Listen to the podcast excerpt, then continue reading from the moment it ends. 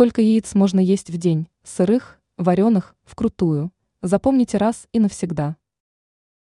Польза яиц неоспорима, однако в большом количестве этот продукт может навредить.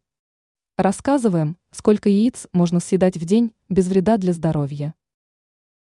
Сколько яиц можно есть в день?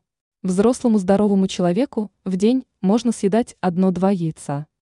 Если анализ крови показывает повышенный холестерин, ешьте по одному яйцу не более двух-трех раз в неделю.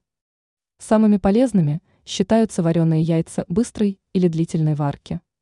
Оптимальный вариант – яйца вкрутую.